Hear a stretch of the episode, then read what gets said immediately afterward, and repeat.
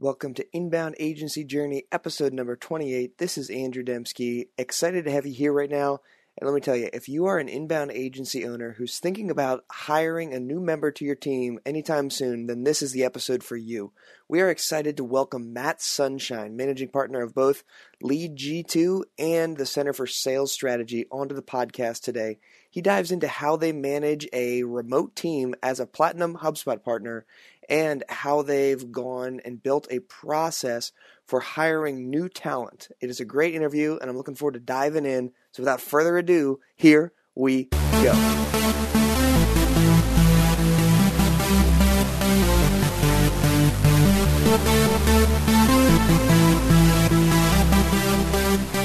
Welcome to Inbound Agency Journey this is the show where inbound agency leaders share the strategies, shortcomings, and successes they've experienced in their journey toward building their dream agency.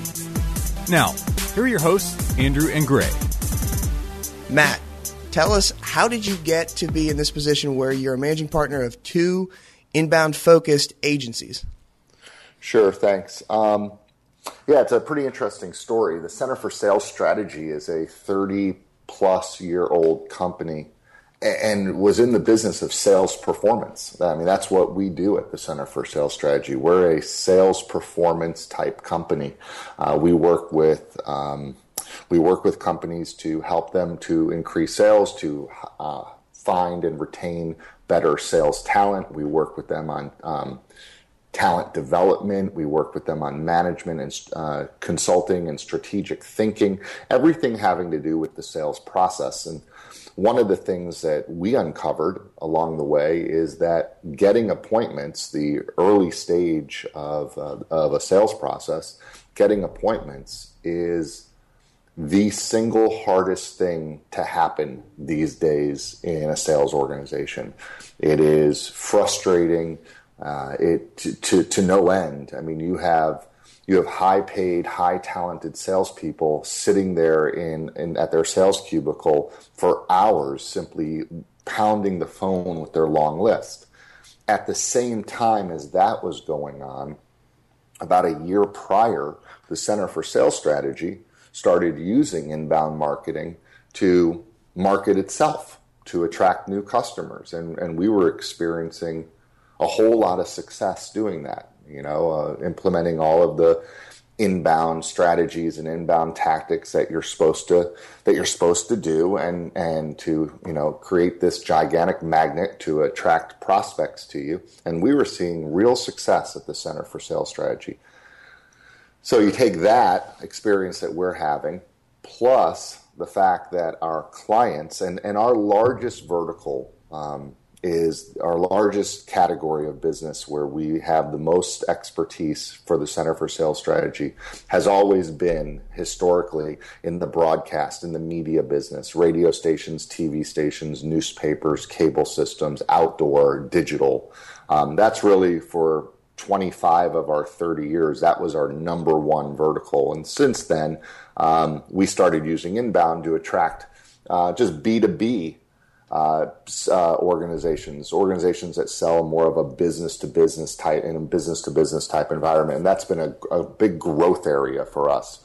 While media still remains our vertical, our number one vertical, we're really seeing the expansion into these other areas. And in large part, that's because of um, what we've done with inbound. So you got the Center for Sales Strategy doing everything that it's doing all of a sudden we're seeing this need from our clients of boy they could really need help. They could really use help um, getting leads and setting appointments and doing all that. We said what if we what if we started an agency ourselves? And what if we started helping our clients instead of just telling them what to do?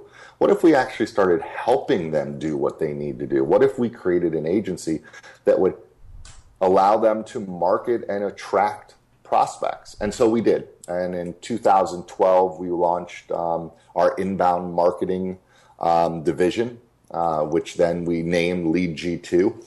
And uh, it's been off to the races since then. Uh, we have a, a growing agency. Uh, you know, we're obviously our platinum partner of uh, HubSpot, and we're, we're thrilled about that. We we use uh, our relationship with HubSpot. Um, we think to our to to the full potential. Uh, and I and I think that's been a real key to our success as well. That's awesome. I love how you guys kind of birthed it out of necessity, and then that just happened to line up with what your clients needed at that time. Do you see between the two agencies now? Do you see the customer lifecycle spanning both scopes of services? Yeah, for sure. So, um, and it, it did rise from need. You know, it's it's what's what's really kind of cool is that at our core, we're a sales performance company. I mean, that's really what we're all about is driving sales.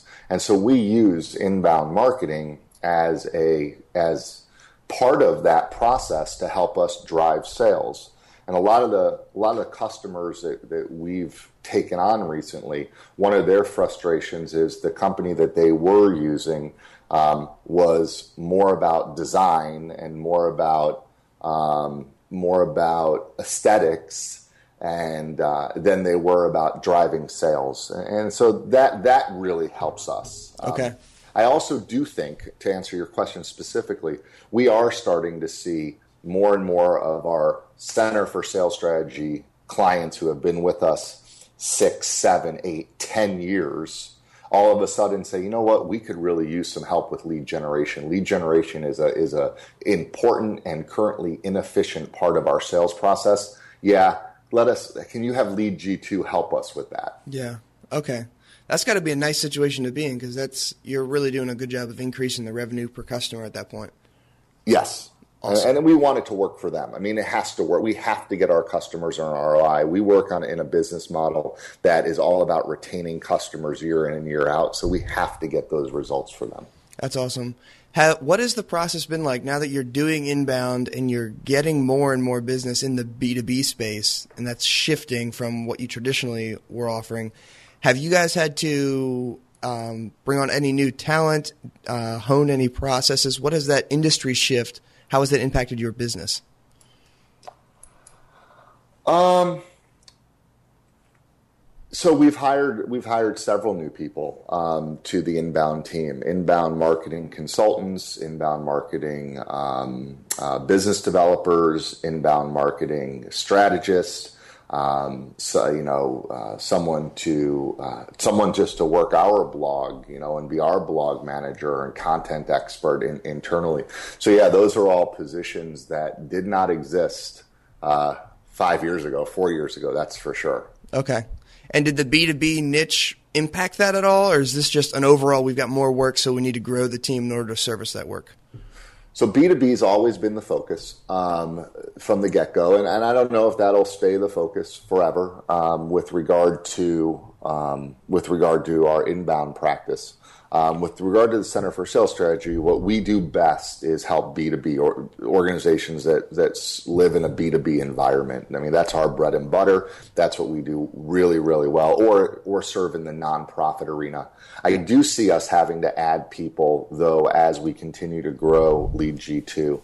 Um, I think it's important that that you manage uh, workflow, that you don't burn people out. Mm-hmm. Um, you know, our folks, we hire highly talented uh, people, and they tend to do more than what is ever in any contract, right? Okay, yeah. Uh, there's, you know, I know we all talk about scope creep but we really have scope creep. We we work on pulling back on scope creep, but but we just get passionate about what we're doing. So we try to manage that time uh, really well. But one thing I'm committed to is not burning people out. And so as we continue to grow our business, we'll grow. And, and I monitor that every single month. The amount of work that we're doing, amount of people that we have. Do we need to add more people? Okay, that's great. Would you mind sharing a recent success story that you guys have experienced, either a success at the agency through the sales process or a specific client who you've been able to walk through, implement inbound, and a success that they've seen? Yeah, sure. Um, I'll tell you this one. This one took a took a while. It's interesting to me when you put yourself out there and, and you do um, and you do it a lot. Sometimes the people that you've known for a long time all of a sudden present themselves as your newest clients and that's part of the sales process but we just recently brought on a brand new client and this is a client um, that I've actually known. I've known the people there for years, um, uh, probably 10 plus years.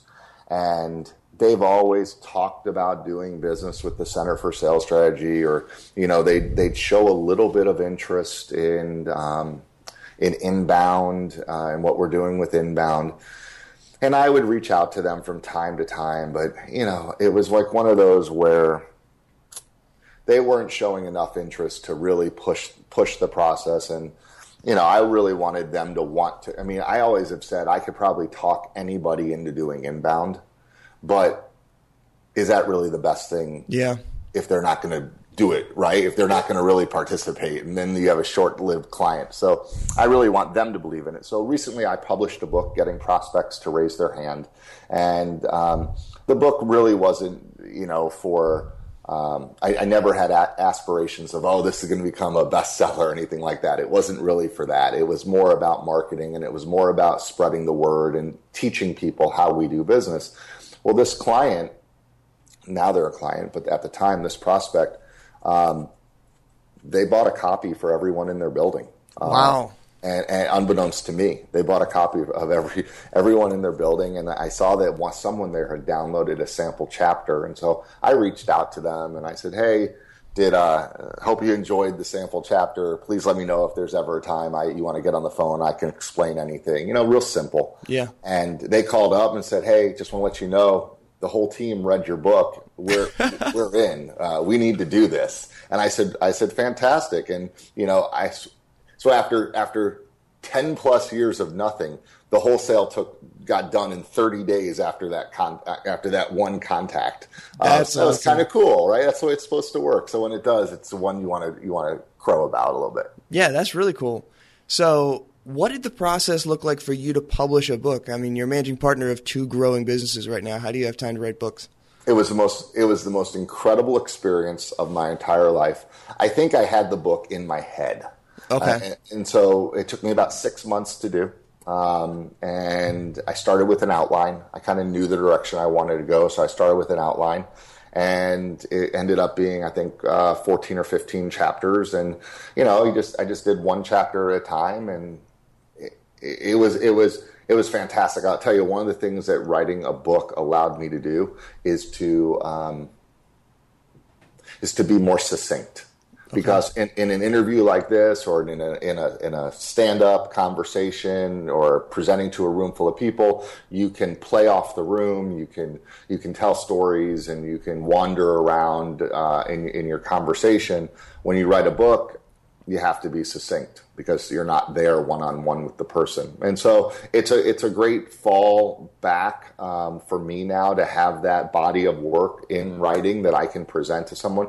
I'll also tell you it allows us to vet out the in the sales process pretty early on. Someone's a little questionable, we can say here here's a copy of the book. Read it. If you agree with what we're saying, let's do business together. I see. But if you don't, then we're probably not the right agency for you. That's awesome. It's great to have that ability to just hack out the people who are just kind of wasting your time enough to see is there an opportunity here, something like that. Make them do the homework. I like that.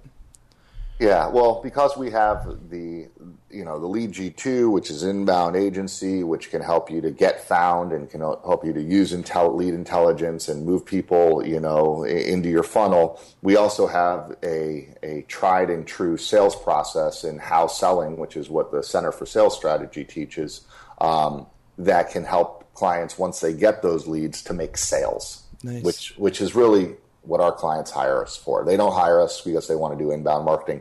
They hire us because they want to see an increase in their sales. Okay. That's really neat. From a process perspective, you guys are unique that you are a, a HubSpot Platinum partner, but you're also a completely remote team. Would you mind sharing with folks how do you manage a team that's not all in one spot? What tools, processes do you have in place as a manager to pull that off? Sure. So, um, we are completely virtual. Um, we've always been completely virtual. Um, the Center for Sales Strategy, again, started in 1983, so it's a 32 year old company. It is a completely virtual company. So we were virtual before virtual was cool, right? before before internet, before mobile phones. Really made it tough. Um, so yeah, so I guess from that standpoint, it's kind of just something that we've always done. One of the reasons why we like being virtual is because we can then go out and select. We feel extremely talented people to work for our company because we're not limited to the city that we live in. Yeah. We can just go find the perfect person for our job, for the job at hand. The other thing is by having people in every time zone, we get to serve our clients all the time. It really extends our hours, which is which is awesome. Um, a few a few tools that we use. We use Toggl to track our time. Okay. Always, and we don't bill by the hour, um, but I like to look at it because then I can know if we're getting burned out. Because one of the dangers of working from a remote office is that you never leave your office. Yeah. Right. Um, two, we use HipChat. Okay. And um, we have all sorts of different conversations and rooms going on, and we're we have fun in HipChat, but we also get work done in HipChat, um, and we also use Basecamp. Okay. Uh, every single project that we're working on comes through Basecamp, and and I don't think that we could survive well without using all three of those, or at least a, a, a piece of software that does what those do: time management, instant messaging, and uh, project management. That's awesome. This spins out like five different follow up questions I want to dig into. Uh, on the time management side, you have your team track the time, but you're not billing. What are you looking for when you go back at the end of the month to analyze that? What sort of trends are, are popping out and catching your eye as you review those timesheets? Well, what I'm looking, I know when we, I know that when we sold something to someone, I know what we estimated would be the amount of time that we were going to have to spend okay. to do what we had to do. Um, and so I, I can look and say, okay, if this was supposed to be a 20 hour a month engagement, just using that as an example, and I see that we're spending 40 hours a month on it, that's a red flag. Conversely, if I see that we're spending five hours a month on it, that's a red flag too. Yeah. I want, if I see that it's a 20 hour uh, a month assignment and we're spending anywhere from, you know, 18 to 22 plus or minus 10%, I think that's, that's exactly right. We, we have it, we've estimated it the right way. We're doing the right work for the client. And even if it were to jump one month and there was a good explanation of, oh, they had a crisis or they had a situation and we really jumped in and it's not going to be that way every single month. It was just the right thing to do. That's okay too. But at least gives me the ability to, to know what's going on. The other thing is it helps me to determine staffing needs. Uh, when's the right time to hire the next person? Yeah. Okay. Do you break it? Do you break it down so your team's only tracking time for client projects, or are they doing things for internal work as well? No, if, they, if they're doing significant internal work, I would have them track that too. Okay, awesome. And then from when you're when you post a new position, you say you can go find the best employee out there. What does your process look like for hiring an employee that is not only good at the job, but also is going to be a good fit for the team? Yeah, so it's not easy to get a job working for us, uh, and we're really, really proud of that. Um, we believe in you know losing sleep before you make the hire, not after you make the hire. Okay. And and maybe that's because um, we're a, a remote uh, virtual company, or maybe you know the the found one of the uh, principles of the Center for Sales Strategy is turning talent into performance. So when we go through it, we have a um, we we have specific talents that we're looking for depending on the job that we're hiring for and then we'll use a um, best in class uh, sales talent interview or a some sort of a um, talent interview that that we that we've created with the help of a of a partner um, that we've created that is um, statistically valid holds I mean it is it is rock solid. And we'll use that interview to help us screen out um, the people that aren't going to be a good fit from a talent perspective and, and, and screen in the people that will be a good fit from a talent perspective. Then we'll take them through some fit interviews to make sure culturally they're going to fit in with our organization. One thing is that we do work remote. and, and not, that's not for everybody. Yeah. Um, not everyone can do that, so we want to make sure that they can do that. Plus, we want to see examples of quality of their work. Um, our our business has been fortunate enough to have to retain, you know, at the Center for Sales Strategy, over ninety percent of its clients year in and year out. So we like that sort of um, do whatever you can to help the customer win type of mentality. Um, so they have to have a talent fit and a um, cultural fit. And we search far and wide. We also believe in a process called having a talent bank. So, like right now, I don't have an actual opening for an inbound marketing consultant, but I expect to sometime in the next, oh, three to six months. I also don't have a, a an opening for a for a salesperson for our organization, but I expect to within the next three to six months. And I'm interviewing constantly right now for both of those positions, even though I don't have an opening. Okay. And how are you guys going out and finding the right applicants? Yeah, so I use um, a process that we call the nominator process. And the nominator process is, you know, I see so many ads saying we're looking for, or would you like to work here, you know, or make six figures. And I just don't, I think I'm not really looking for people that are looking for a job. Yeah. Um, so we use a nominator process. Starts mm. the questions always start off, who do you know that? Um, who do you know that always delivers amazing results for their customers? Who do you know that loves um, who who works independently and actually gets um, energized by having lots of plates spinning? And I and I'll put those type of messages, those sort of nominator um, messages, out on LinkedIn and Facebook and Twitter. Um, I'll also send out emails to um, my my network and I'll do that, you know, every once a month, once every six weeks. And sure enough, I'll get every single time I do it, I'll get five to 15 names of, nice. of people that'll say, Hey, you know who you should talk to? So and so. She's currently working here, but she's the exact person that you're looking for. And then it allows me the opportunity to call that person and say, Hey, your, your name was given to me as someone who you know, is passionate about getting results for customers, actually gets energized the more plates you have spinning, and feels, you know, you know, is always is kind of a work of love it, not a workaholic. Yeah. Is that really you? And they'll say, yeah. So, so your name was given to me as someone who I might want to talk to. I don't have an opening right now, but I might in the next six months to a year. Do you want to have a conversation? Okay.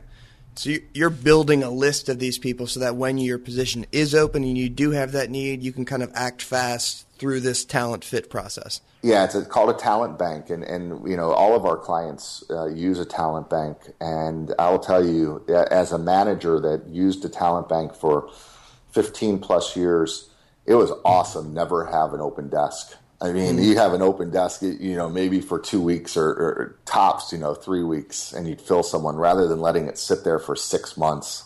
Yeah, that's really smart, and you're making sure that you've got the right people filling those seats. I love that idea. Yeah, when you're interview, it allows you to select the best rather than just find someone who can get in here and do the job. I like that. That's select the best. That's perfect because if all you're doing is kind of trolling out there for who is unemployed at the moment, you're really limiting your field. Well, yeah, and, and when you have so when when you're trolling for who's looking at the exact same time that you have an open seat, this saying goes that bad breath is better than no breath. right? Well, that's not really a good strategy, and I don't want my customers to have to deal with that. Yeah. So pay a little bit more attention to that. Great. So the structure here sounds like when you do have someone in the talent bank and you have an open position, you're going to walk them through a talent interview first. And you said you you worked with a partner to build that out. Yes. Is this something that you do once and you kind of define it for each position in the organization, or is this something that which each, with each opening you guys are refining and creating sort of a new outline for you know the talent interview?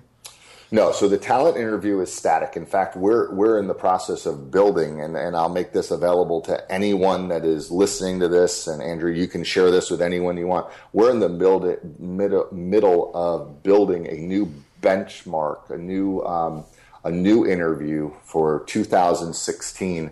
Um, and that will include people that are that do inbound um, inbound sales, like you know, work for agencies, going out and getting getting new clients. Nice. Um, that interview, once it's built, is built. It does not change. What you're looking for might change. Okay. And so this interview might come back that there are eight individual talents um, that a successful salesperson has.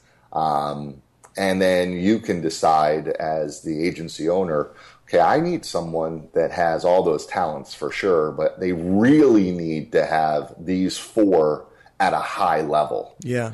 Right. And then that might change based on your position. In fact, that does change based on your position on what you're looking for. Okay. And then phase two into the fit section. How did you guys, as an agency, figure out what what what would define a good fit on the team? How did we figure it out? Like a cultural was it a cultural code? Did you guys like get together and work this out, or is it just kind of evolved yeah. through time? No, it's a cultural code. That's right. We have what we call um, uh, a reason for being. Okay. Um, which would be similar to a cultural code, and our and our you know and our reason for being is to turn talent into performance. Um, and, so we look for people that, that want to thrive that way. We also have three guiding principles, and those three principles are integrity, um, quality, and responsiveness and uh, you know so those three things we look for and there's all sorts of ways to see those things pop up through an interview. But but we want integrity quality and responsiveness are are our three standards that we all every single person in our organization regardless of your job title. And and we have between lead g2 and um, the center for sales strategy we have 35 um, 35 folks working for us. Nice. Um, every single person lives and breathes those three things. Okay, that's great. Um, shifting gears a little bit, we want to dig into a struggle. Or what ha- have there been any events in the past three to six months that you guys have gone through that have stretched you or pushed you and, to a point where you've looked back and made some sort of a change in the organization, some sort of improvement as a result of that struggle? Um, I, I think there's been two things um, that I could point to. One is underpricing. Okay. Um, you know, we get into this and, and you think that you have it all figured out and you go out there with a model and, um, you know, you hear, you hear from your prospects, oh, I can't afford that. And I'll, I'll, I'll produce my own content. Um, famous last words. famous last words, right? I'll produce, I'd like to save some money, and so I'll produce all of my content, and you guys just do everything else. And in the beginning, we said okay. Yeah. And 100% of those clients are no longer clients. we are a hundred. We have a hundred percent uh, um, success rate of, of not holding on to clients that say that they're going to produce all of their own content. Um, and I believed it at first. I, yeah. I, did. I went into it thinking, great, you'll produce, we produce our own content. So yeah, you'll produce your content. I get that. Um, so we had to change that. Um, that was a very big cause of frustration. We don't like turnover. Um, can't stand turnover. It's a, it makes you feel bad when that happens. Yeah. Um, that they're not getting results. But they also said that they were going to produce two blog two you know blog articles a week and you're six weeks into your you're six weeks up you're looking down and they haven't produced one piece. And even though every week on your weekly call with them you're saying hey remember you said you were going to produce so now we don't do any engagement with anybody unless they are they unless we provide the content. Now they can supplement and we love it when they supplement because then it's their voice coming through and, and we like that um, but but we're not going to engage with anyone unless we can produce uh, content for them. Okay. Uh, and then the second thing is, you know, at different points over the last three and a half years, we've gotten aggressive and wanted to expand maybe a little faster um, than than we should have, and we've had to make adjustments with that. It's always that balance of, you know, when do you bring on that next person, and are you going to have the um, business to to hold on to that person? Yeah. And so um, we've become very smart at using um, freelancers when we have to. Okay. Um, but going back and using the same freelancers time and time and again, it works great for them. It works great for us. Okay. So on the underpricing side of it, have you guys discovered any processes as you've learned that they can't make the content themselves? You need to do it yourself. How are you get extracting that subject matter expertise? Is it from members of the organization, or are you guys going out and doing research externally to create that kind of quality content? Both. Yeah, absolutely both. Um, and I think you have to. Um, you know, we, we make a big deal about the inbound planning day. Okay. Um, we we spend a lot of time um, working with them on target persona. Uh, we don't we don't let them just tell us what their target persona is. We need to uh, we figure it out. We dive into it. We interview their customer base. We interview their current um, their current best clients. We interview their current salespeople to see who they're getting the most most from. Um, so yeah, we do a lot of research and. Okay we think that's the best way to do it. I love it. It's a very in depth and involved process, but I'm sure you're creating a better end product at the end of this at the end of this process. It's all about helping them to drive sales. We we had a team meeting recently, and I said nobody wakes up in the middle of the night and says, "You know what? I wish I was doing inbound." right? They what they say is, "I wish I had more sales," yeah. or "I wish my salespeople were going on more appointments," or you know, "I wish that I wasn't behind budget for this quarter." I mean, that's what that's what CEOs and business leaders are are are losing sleep over. They're not losing sleep over over you know how many inbound you know are, are they participating in inbound or not? What they want is sales. And so we see utilizing inbound marketing strategies and tactics and you know lead intelligence to to help the sales process and and ultimately drive sales performance. Okay. Nice. When you're diving in and you're doing some interviews with salespeople and you're spending time on the phone with customers and you're building that inbound plan how long does that onboarding process typically take with a new client? We're working as hard as we can to make it not take as long as it does.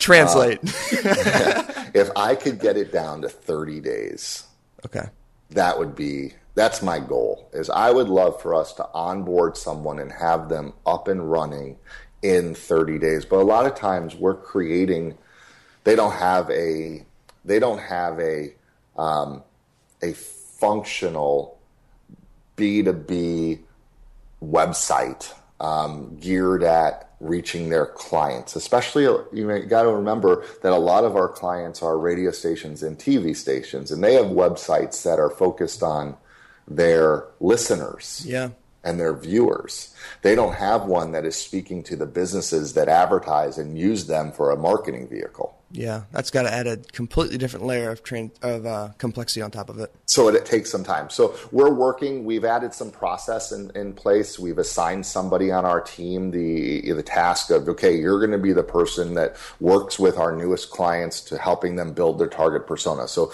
we've streamlined building target persona that used to take us about a month to we can get that done now in a couple of weeks because okay. of, of some systems and we're using SurveyMonkey um, to do some querying. We're doing phone interviews with people. Um, that process is going a lot faster. So that was one way that we were able to speed it up is really getting a lockdown system for um, target persona. The other thing is we're now scheduling our, to, to build our SLA um, between sales and marketing.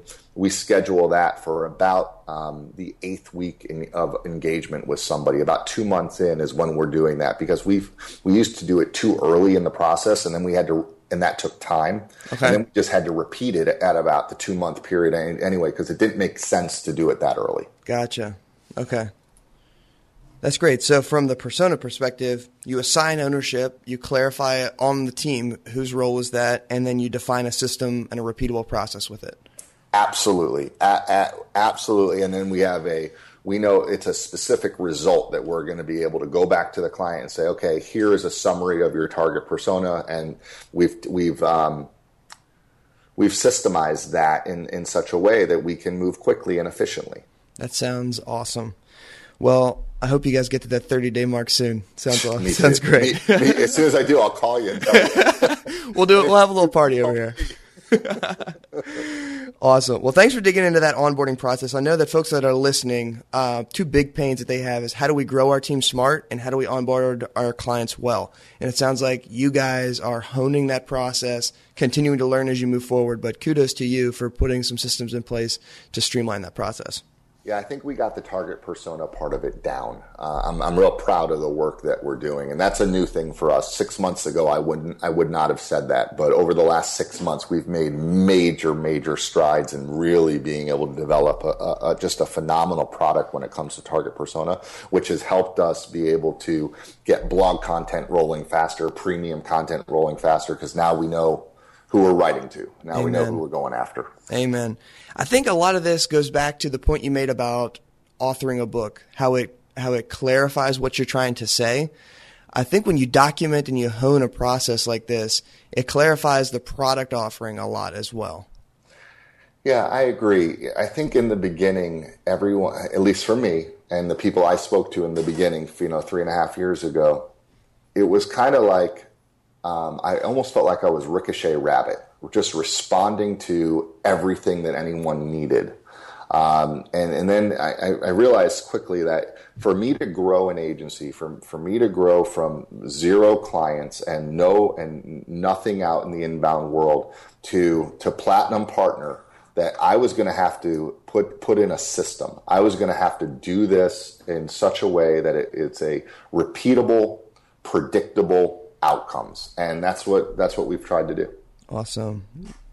Now, shifting gears a little bit, I want to wrap up the conversation here around you personally. And we like to dive in and figure out what does a typical morning look like for you when you're getting up and you're going to lead these two organizations. Do you have any uh, routines or rituals that you do to prepare yourself each day?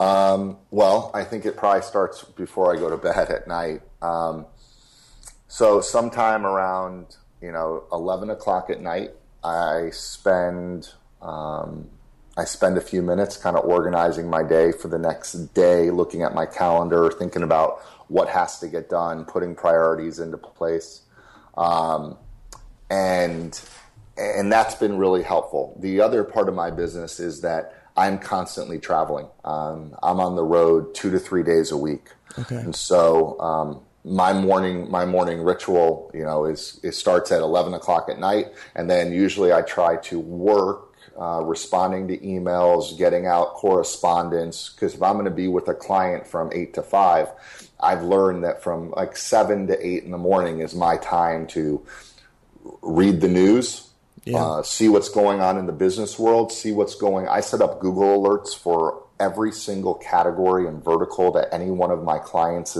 are in so that I know what's going on in their business because I think that's really important. If I'm going to help them grow their business, I need to know about their business. So I try to read all that. And if I see anything of interest, I reach out to people. And, um, you know, I really do that type of work first thing in the morning. And then I love to write. And so I try to find time to write either before I go to bed at night or in the morning. Okay. Writing blogs, writing journaling. Are you working uh, on a novel you're not telling us about? Can't tell you. so, um, no, two things. I like to um, not journaling, either blogs or um, or ideas. I, I have a lot of ideas on how to improve business and how to improve really other people's businesses. And so I, I, tend to I write those things out. I try to add as I try to go back to them and keep adding to them and adding to them until I get to the point where I'm like, okay, this really has some merit, or I or I talk myself out of it and go, you know what, this yeah. is a bad idea. I'm glad I thought it through. Throw it away. Gotcha. Okay, so processing things through. Like yes, that. for sure. Very and I do that all, you know, before my day gets going. Okay. Awesome. Well, Matt, thank you so much for coming on here and just opening up, sharing with us a little bit about your internal processes around your story as well. Uh, if folks are listening and they want to reach out and get in contact with you, what are one or two ways that they can do so?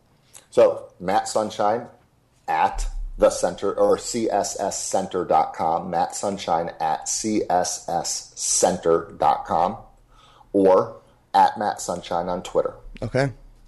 Awesome. We'll throw those in the show notes, guys. Matt, thank you again for coming on and sharing all your expertise. Thanks, Andrew. I appreciate it. This episode of Inbound Agency Journey is brought to you by Do Inbound, the world's first project and process management tool built specifically for inbound marketing agencies. If you want to learn how to manage, track, and scale your inbound agency with a pre-built and proven system, visit doinbound.com slash journey. Again, that's doinbound, all one word, dot com forward slash journey. Now, back to the show. Welcome back to Inbound Agency Journey. This is Gray McKenzie jumping on with Andrew to recap his conversation with Matt Sunshine. Andrew, one of the things that stuck out to me again was here's an example of a company who has used inbound marketing on themselves before taking it to clients. And in this case, it sounds like it wasn't even um, we're going to test this out, and it's, it's not really a pilot program. It was, hey, here's what we need to do for ourselves, and then oh, this really works. We need to take this to our clients as well. What do you think about uh, Matt's kind of story of how they got going with inbound? I loved having a guest on who has been in the business for 30 years, had a proven business in place, the Center for Sales Strategy, was obviously humming uh, along before Lead G2 came out as an inbound agency. And so his perspective on just how do we how do we delight clients? I mean, 90% client retention over 30 years is pretty awesome. That got me fired up about this, and just it brings a, a cool uh, lens into the inbound agency space. Um, so that that got me. Just how do you test yourself and then roll things out to your clients versus testing on your clients and then trying to learn from that? I thought that was a cool takeaway here. Like identify a market need and practice it on yourself. And you know, as an agency, they were around for a long time. They had something proven in place, but they saw that the market was changing. They saw that they needed to do something different, and they went out and put the pieces in place to do it differently. And it seems like it's working for them. Sure. Yeah, this, and it, he he definitely made it clear the amount of time and investment that they spend uh, working with their clients does have a big impact on their um, on their retention rates. And a couple of the struggles that that have gone along with that that Matt brought out was the onboarding period of time um, is still taking longer than they'd like it to. Scope creep is still an issue. Mm-hmm. Um, so really, even as a platinum partner with HubSpot and a business that's been around for 30 years, this is still a struggle. They're still on that journey to figure out how do we not. He also brought up underpricing. So how do we not? You know, you combine underpricing plus scope creep. Um, plus drawn out onboarding processes, and obviously they're making it work. But um, but you know that can be a crippling combination uh, to a business, and so it's gonna it, it is really a constant journey uh, to figure out how do we do these things better. Um, Andrew, one of the things that um, that he brought out that is a, a major strength that they have was the idea of the talent bank and using nominator messages is how he referred to them for recruiting uh, any thoughts on that concept and how um, any takeaways from that? Yeah, I really liked it. I love how he said that like, when they're not looking for someone who's currently unemployed, they're looking for people who are already in jobs. That's where the best talent's going to be. The best talent's going to be employed currently. And so when you do have an opening, you don't want to have that opening for months on end. You want to have a you know a list of people there who've already expressed interest and I I really like the approach. I think it it helps them get a higher caliber of employee on the team. And then kind of rolling into the interview process, I like how they've got a defined set process for how they attract people to the team, how they've got a talent interview, how they've got like a fit interview to see how are they going to fit onto the team, how do they mesh with the culture? Because as a remote team, you know, you need to have the right type of person on the team if they're really going to be, you know, a good fit there. So I thought that was a great tactic. I think talent is something that we haven't really we haven't really seen a lot of competition around talent in the agency space. I think we're going to see it more and more. I was just on inbound.org yesterday and I read a post that there's, you know, a lady was asking about sniping different, have other agencies try to snipe any of your team members. And I think you're just going to see more and more of that as time goes on, as the, the space matures. Obviously, there's going to be a, uh, a demand on top talent. Um, so you're either going to have more agencies like Matt who are reaching out proactively and trying to draw people in, or you're going to have more agencies um, like Patrick Biddiscombe where they're they're having big uh, internship programs, bringing folks in, teaching them the ropes, and doing that sort of a thing. I think there's kind of two different strategies there for growing your agency team. Yeah, I think it's inevitable the competition continuing to increase, and we're, starting to see that now. There have been a number of those conversations that have come up just in the last couple of months. Dimmer, like that one you mentioned on inbound.org, where folks have had other agencies reaching out um, to some of their employees. And um, I think that it's just, the truth is that, and Ryan uh, Ryan Herman and I have talked about before on on another podcast that we have, Inbound Sales Journey. We've talked about how it's very rare to find a great salesperson who's not currently employed.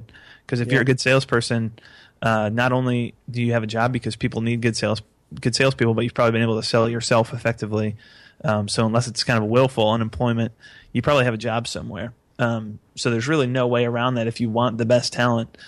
Uh, looking through folks who don't have a position right now. Obviously, this isn't to say that there's nobody out there who should be employed who is currently unemployed. Like there are situations that come up all the time, um, and goals for personal reasons or whatever else.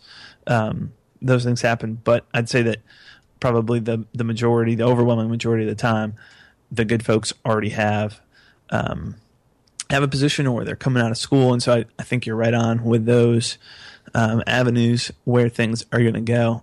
And that, there are it's it's been interesting to watch some of these conversations and engage in some of the conversations from agency owners right now who see this and some throw up their hands and get really offended that that would happen mm-hmm. and some understand this is a fact of life and this is the way that that business works and so uh, we've talked a lot about culture on this podcast before, but the importance of building a culture where people want to be, um, because what's going to happen, whether it's right or wrong, that's kind of a, it's a discussion to be had, but it's um, in a lot of ways uh, irrelevant because it's going to happen. And so, with the folks who are on our team, there are going to be other agencies, other companies who reach out to them at some point and say, like, "Hey, would you want to make more money here?" or uh, you know, there will be things that they throw at them. And so, what's the culture that we're building, and um, and how are we making sure that we have folks on the team who this really is the best fit for? I think that's important for you to think about in your agency right now, and for all of us to understand that uh, you know that we need to be building.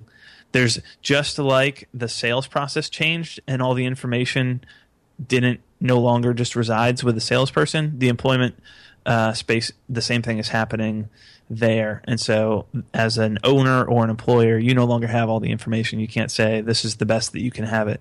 Uh, your people are going to be aware of the other offers that are out there and the um, the benefits in other places. So I think it, it's just important to make sure that you've got the right people on the bus and that they know they're the right people and that they're valued and that they're a part of the team. And that's uh, that's something that we're working on, and that's something that your agency should be working on as well. Yeah, I think it's a great point. Lastly, Gray, uh, one of the points that Matt said about the book that he wrote was that it really brought a lot of clarity to what the message he was trying to convey. What did you think when you heard him say that? True is what I thought because anytime you write, if you actually spend time in, in thoughtful writing and it's not just a brain dump, you know that this happens, that this clarifies and solidifies a lot of your thoughts. A lot of times when I have an idea for a blog post and I've got kind of here are five or six or seven different points that I'd like to hit. The process of actually outlining it and putting narrative to it, uh, facts behind it, doing some research for that writing, that clarifies my position a lot for me personally. And so that's why that's one of the reasons I enjoy writing.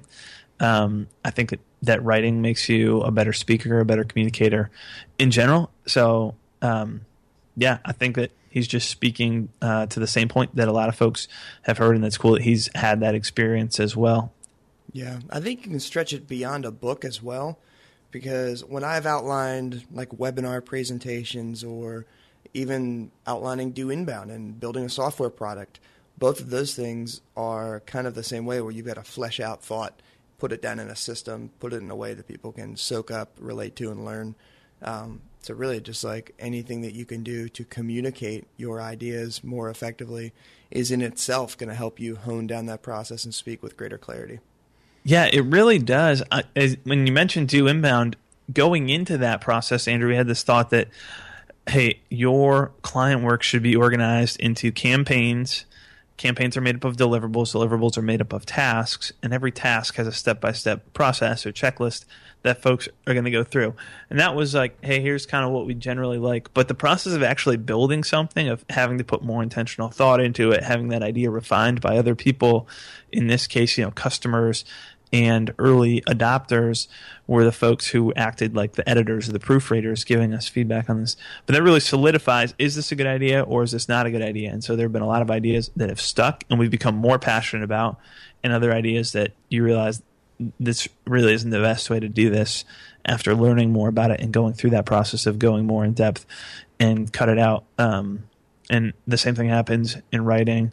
So I think I think you're right that it's not just you don't have to write a book to clarify your ideas. There are a lot of ways to do it. You can be pre- preparing a presentation, writing a simple blog post or a blog series. Sometimes I've had the same experience building out a workflow to launch a new product or something. What's the sales funnel going to look like? And you start to uncover things that you believed but didn't know that you believed until now.